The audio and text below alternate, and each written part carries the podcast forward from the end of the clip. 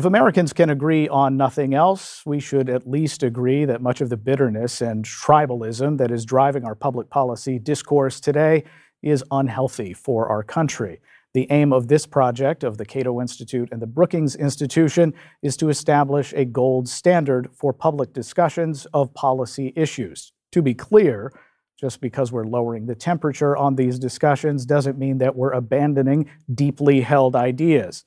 Instead, the hope is that we can discuss productively and engagingly important, contentious public policy issues. Welcome to Sphere.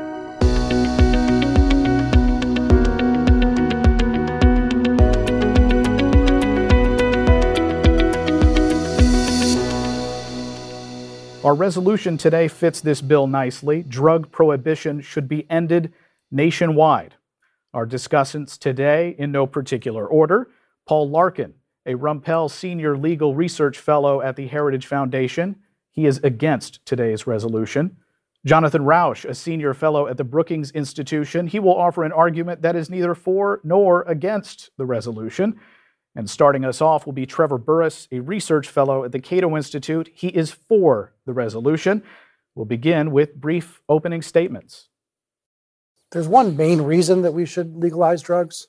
It's because drug addicts are human beings. And that's really the vexing question when you think about why we have treatment for alcoholics and cages for heroin addicts and other drug users. It wasn't always that way. It didn't have to be that way. And I think that when we think about the history of prohibition, we have to think about sort of the three prongs of prohibition. The first one is the perception of what the drug does. So, does this drug make you insane? Does it make you maniacal, or all these things? The second one is the perception of the drug user. Who does these drugs, especially focusing on race and class and possibly other people like hippies? And then the third prong of the drug war is the dehumanization of drug users, which is what has to happen if you treat someone's problem with a, dr- with a given drug with punishment of cages. We know that prohibition adulterates drugs. It makes drugs you know, have impurities and other things that could be dangerous. But dr- prohibition also makes drugs stronger. And by doing that, it makes them more dangerous in situations, especially if they're addictive. A good way of thinking about this is alcohol prohibition. Before alcohol prohibition, what was the most popular drink in America? It's beer and wine. After alcohol prohibition, what was the most popular drink in America? No, it was not bathtub gin. It went back to beer and wine. But during alcohol prohibition, the most popular drink in America were hard, high potency spirits, bathtub gin, smuggled from Canada, things like that. That was not good for alcoholics. That was not good for people who use alcohol. Same thing happened with opiates. When you, the reason this occurs, it's called the iron law of prohibition, is because when you're smuggling something in, you want the highest potency form of it. And what we see today in that, and the apotheosis of the iron law of prohibition, is the fentanyl crisis. Fentanyl, people have probably heard about it, but you may not understand how terrifying it actually is. In one gram of fentanyl, which is a synthetic opiate, one gram of fentanyl, there are between three and 500 lethal doses, lethal doses. In one envelope that you could send from someone in China to smuggle these drugs in the United States, you could have up to a thousand doses or even more. You think about how potent this is. This is exactly what the drug prohibition does. It pushes people toward these drugs. Now, is it the case that the demand side is all about fentanyl, that the users of the addicts want fentanyl? No, many of them do not. And the real tragedy that's happening right now is about 72,000 people died of drug overdoses last year.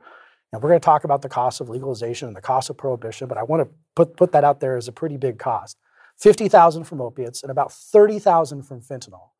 Only four years ago, in 2014, five years ago, there were 4,300 people who died of fentanyl poisoning. That has gone from 4,300 to 30,000.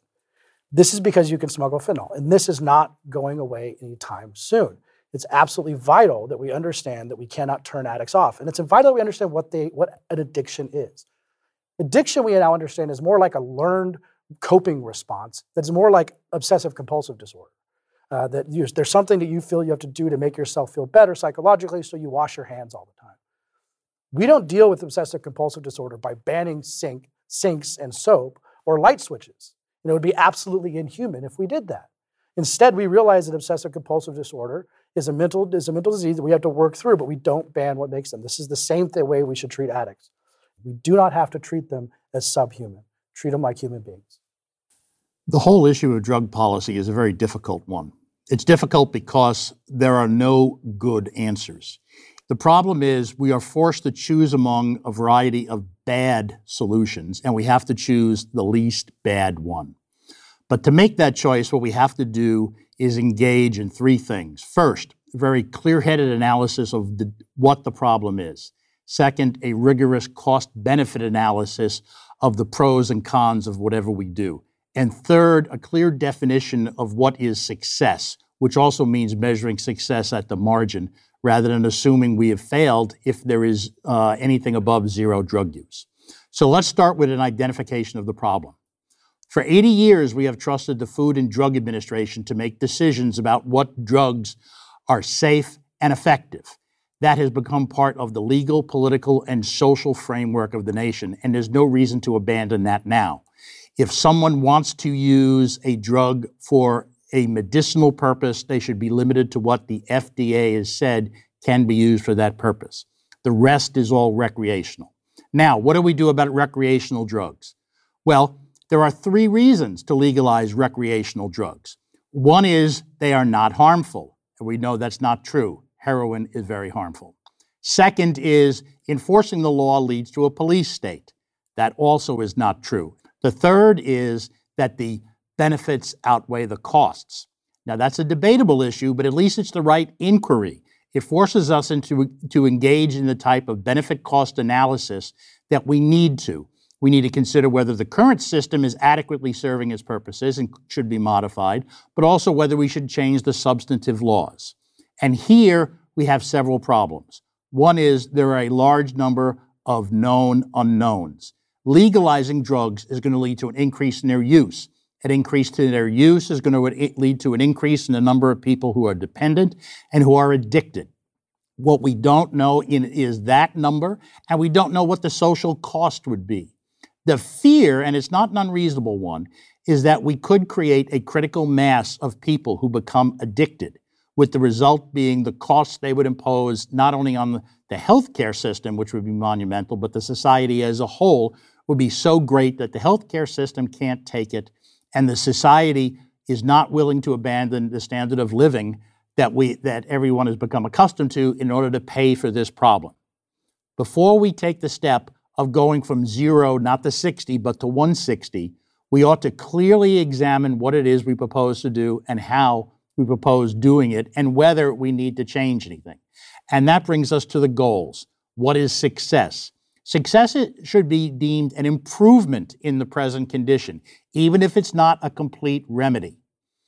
A person who is ill can be improved simply by sometimes dealing with some of the conditions they have. And I agree with you. Treatment is one of the things we need to do. Unfortunately, however, oftentimes we need the criminal justice system to enforce the treatment. 25 to 40% of the people that go into drug treatment don't complete that regimen. It has been said that voluntary drug treatment is a lot like voluntary imprisonment. It doesn't work. We need to be clear in what the problem is medical versus recreational. We need to ask ourselves how do we find the answers to those questions we need to know when we're conducting the cost benefit analysis? And we need to define success as an improvement of our condition, not simply as an elimination of all problems. The resolution goes too far. So I'm here to defend the proposition that you're both wrong.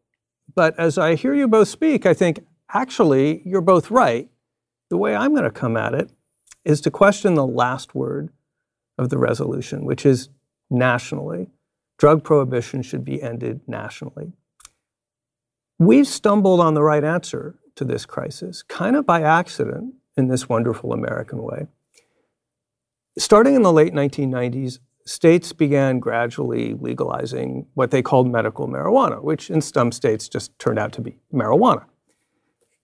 A few did it, then more did it. Then, starting in 2012, we had the astonishing fact that as public opinion changed about marijuana, some states began legalizing recreational marijuana, too, initially, Washington and Colorado. Now I think we're what, eight or nine, plus the District of Columbia? And the federal government has, just for now at least, stood far enough back to allow this to happen. Well, I believe it turns out that's the right answer. What we need to do is allow states to try to experiment with policies on drugs. Two main reasons for that. One is the problem of knowledge. Only by letting states try different approaches, seeing what works, what doesn't, what's costly, what's not so costly. Are we going to figure out as a society how to deal effectively with these admittedly dangerous substances? The second is moral. A lot of people in this country, rightly or wrongly, feel that having children walk around under billboards advertising opioids or whatever, or people putting stuff in their body that causes them to lose control, that these things are deeply immoral. There's no reason, really, that Texas and California need to have the same policy, even in principle. So I think the right answer is not to have a national policy. And by that, I don't mean just for now, until we figure something out. I mean forever. Let's take drug policy out of the hands of the federal government altogether.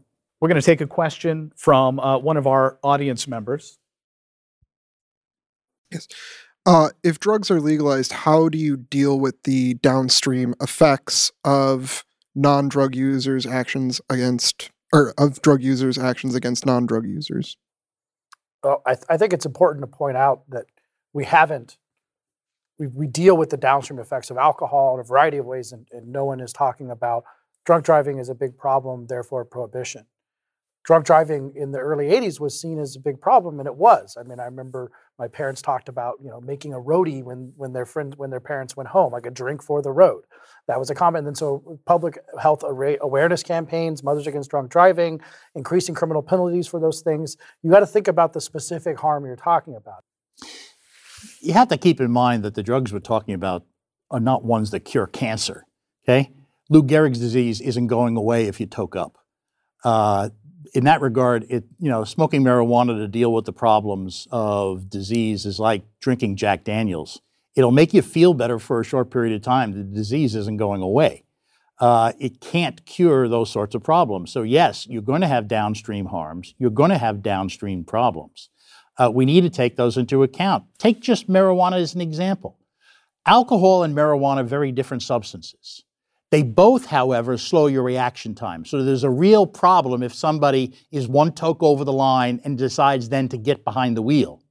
We can detect using breathalyzers whether someone has drunk alcohol and whether that person is over the 0.08 limit we've adopted in law that's, that dis- defines when someone is now incapable of handling a vehicle. We don't have that comparable ability with the case of THC. The downstream costs on the highways can be considerable. We haven't seen that in Colorado. You don't want to see that in all 50 states. So the problem of downstream harms, uh, similar to the problem of negative externalities, is not a new problem. It's not unique to drugs or anything else. We know how to deal with that. The first is markets, and the second is regulation. You use markets in order to try to, and, and torts in order to try to get people to internalize those harms. And when that doesn't work, you have regulation that tries to deal with these issues and make these social trade offs. The problem with national level prohibition on all these substances is, of course, we can't rely on either of those two mechanisms. And so the downstream costs are completely unregulated. This is Trevor's point earlier. Um, it is not the case that prohibition is the ultimate regulation, it's the ultimate deregulation. That's why I think if you can move incrementally to regulation, preferably at the state level, where you can begin internalizing and making these trade offs, that's a win win. All right, I'm going to ask uh, a question, Paul and Trevor. Uh, Trevor, if you wanted to reclaim the most social uh, benefits to society or reduce social harm the most, uh, do we legalize heroin or marijuana nationally? Do we end the war on either heroin or marijuana nationally? Uh, there, there's an irony to this. Uh, in terms of harm reduction, because heroin and the tainting of heroin can, can, lead to overdoses, and no one's ever overdosed on marijuana, and enforcement was kind of lax before, legalizing heroin would save more lives and do more on the social benefit side than marijuana. All right. And Paul, the question to you is very similar. Is there a legal drug whose prohibition today would provide great benefits uh, to society or reclaim or end some harms? Oh, if we could prohibit tobacco and have that effective, that would save perhaps 400,000 lives a year. It would be nice to be able to do that. Uh, unfortunately, we're probably not going to be able to make any such prohibition successful. One more question from our audience. Yeah. When the United States moved forward with alcohol prohibition, they passed a constitutional amendment. Does limited government today demand a constitutional amendment for the war on drugs?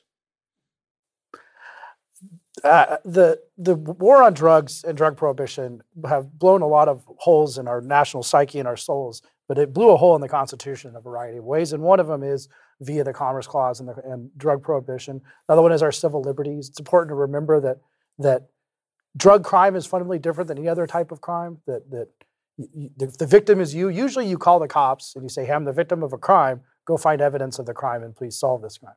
You don't call the cops if you're a drug taker. You say, I'm the victim of the crime. And then so that means they have to invade your privacy to try and figure out. And so systematically, we've seen a ramping up of, of militarization of police, a ramping down of our civil liberties. So, yes, in a constitutional sense, if they were to try and do this again, they should pass a constitutional amendment to prohibit drugs.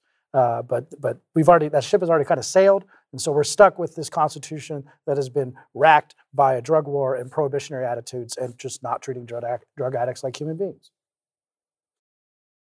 We don't need to pass a constitutional amendment to outlaw drugs. Congress has that power itself. Uh, the Commerce Clause of the Constitution gives Congress the authority to regulate interstate commerce. And the Supreme Court has made clear that Congress has the authority to regulate intrastate commerce if it affects interstate commerce. So we don't need to empower the federal government to prohibit drugs in, this, uh, in any way, shape, or form today.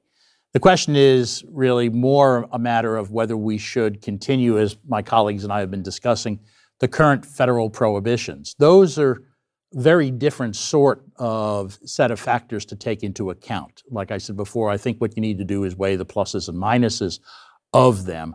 But I don't think you need to worry about giving Congress the authority to make the decision that it made uh, for example, in 1970. It had that authority then, and it has the authority now to go ahead and make whatever decision it wants in this regard. Another question uh, from a member of our audience here today. Is any drug too harmful to be legalized? Uh, generally speaking, no. But remember, you can talk about hypothetical drugs, and, and a lot of the drugs that we did legalize were hypothetical in the sense the, the stories that were told about them were complete farces and hypothetical farces. I learned about PCP when I was in DARE that it basically turned people into superhuman hulks who were unkillable by the police. By the way, they said the same thing about cocaine and marijuana. The, the question is there are people who enjoy these drugs. That's why they're being taken. And, and the, the, the stats are always very consistent, as I mentioned. Of any drug, 10 to 20% are problematic users. Uh, that's just consistent across drugs. Some people are problematic users, and just like alcohol, we should treat the problematic users and not punish the rest of the users. I generally agree with that. I think it's not so much a question of the particular substances as how you regulate the substances. Remember, banning something doesn't make it go away. So if you say a drug is too dangerous to be legal, you're saying, well, will it be less dangerous if we ban it and criminalize it, create a black market for it, have it pushed to kids by illegal distrib- distributors? otherwise known as gangs, the starting point for the conversation needs to be, I think, the failure of the war on drugs. We shouldn't conflate legality with, say, use or with, say, harm. Remember what we know from marijuana legalization in the states that were doing it, it's being well regulated.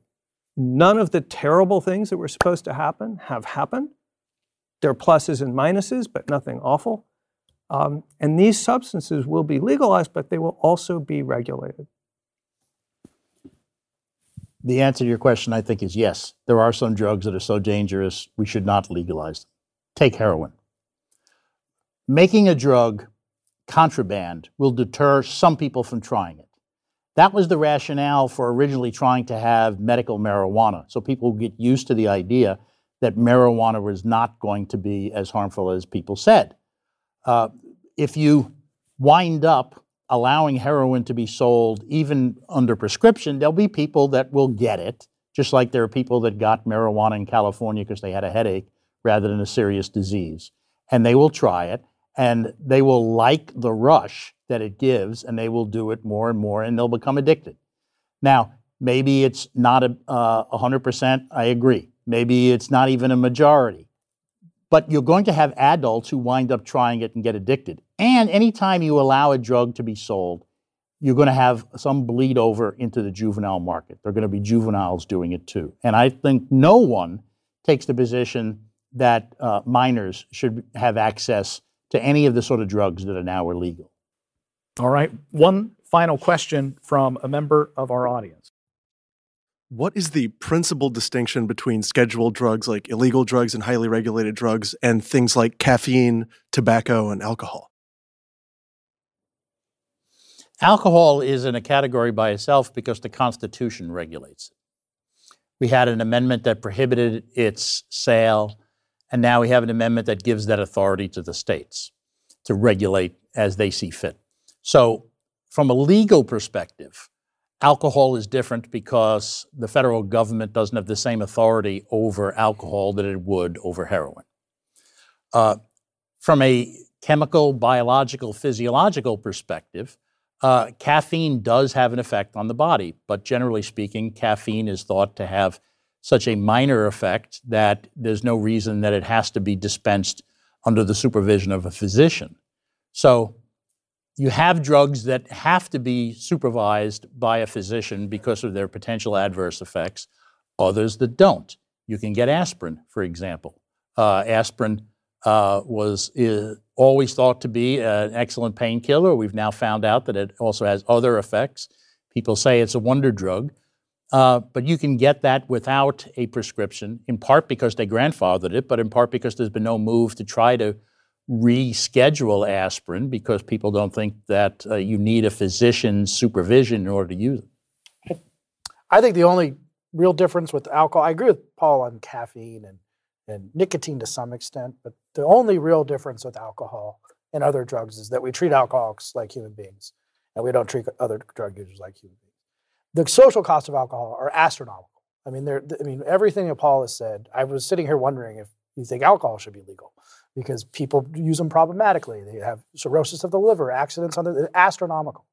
But the thing is that we do alcohol. We we socially do. Uh, people in power like to drink. It's a very common thing. It's it's us who drink alcohol. So we say those costs are worth it.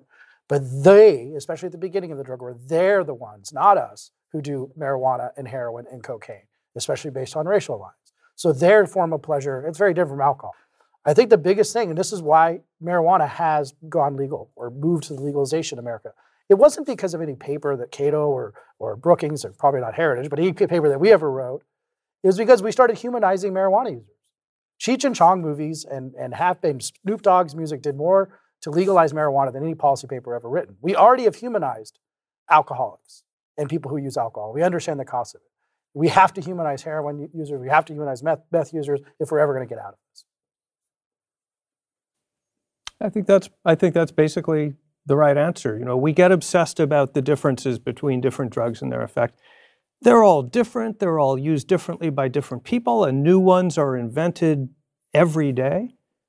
It's hopeless to try to keep up with these and you know one size fits all national policy. And that's one of the reasons I'm so keen on my hobby horse, which is which is decentralizing these decisions.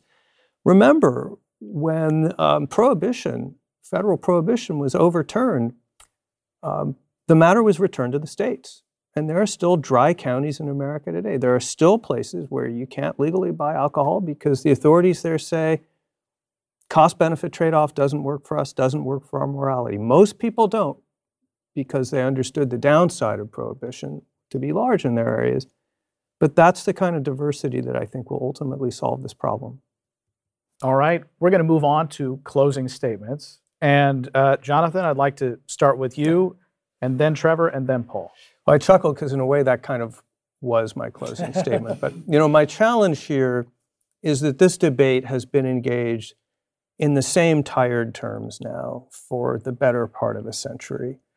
One of the things that happened when the federal government took over drug policy is it banished from people's minds the idea of a space in which you could debate this outside the context of all or nothing, federal or zero.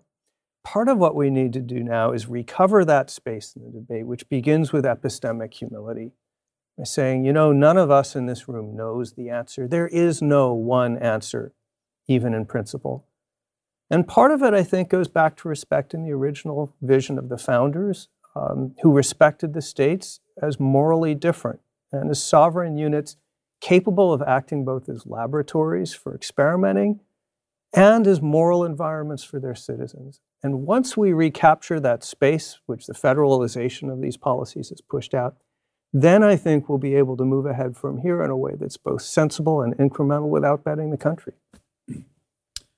72,000 people in 2017 dead of overdoses, 30,000 from fentanyl, entirely a product of, especially the fentanyl, entirely a product of prohibition. People think prohibition is the ultimate form of regulation. It's the absolute absence of regulation. It's complete anarchy. So it's one thing where I'd say we need more regulation. It is in the drug market. 72,000 people. If we treat them like human beings, as I said, we shouldn't be rooting people's lives because of their particular vices were not popular 80 years ago with white people. It's like a really, really bad way to rule someone's life. So we, we do this over. We can do that. We can rescue our fellow citizens. We can we will have costs. We can deal with them. We can try and get people out of these addictions, and we can treat them like human beings. If we're going to legalize drugs, it has to be not because they are good medicine, but because they are recreationally beneficial. And there, there's an important cost benefit analysis that has to be done. You can't individualize the drugs that we're going to have now. Maybe in 50 years, someday you could, so that you can have drugs that affect only a particular John and Jane Doe. But we don't have that now. We have to regulate on a large scale basis to decide how these drugs will affect most people and what harms will result from that. That's the environment we have to work in. We can individualize the treatment that people get. We don't have to uh, execute everyone who, or anyone who is addicted. We can treat them like humans. We can treat them with respect. We can try to get them into treatment, which is just another way of treating them. But we can't hope to individualize every law for every individual. It's just not possible at all today or tomorrow. I want to thank everybody who uh, joined us for this today, especially our audience for uh, being so patient with us today, and to you, gentlemen, uh, Jonathan, Trevor, and Paul. Uh, as I said before, this is the goal here is to establish a gold standard for public discussions of policy issues, and I think we succeeded today. Obviously, this discussion will continue offline, but uh, you can find a lot of resources on the website and uh, thank you for joining us as well, and we'll talk to you again next time. Sphere is a collaboration between the Cato Institute and the Brookings Institution. Thanks to our guests, Paul Larkin of the Heritage Foundation, Trevor Burrus of the Cato Institute, and Jonathan Rauch of the Brookings Institution. Our show is produced by Jonathan Fields and edited by Jonathan Fields and Christina Kendall. Our executive producers are Linda Asu, Leslie Albanese, and Megan Leister. Special thanks to Bella Faccia, Thundershot Studios, and PodcastTexts.com. I'm Caleb Brown, your host, and you can watch or hear more episodes of Sphere at our website, projectsphere.org.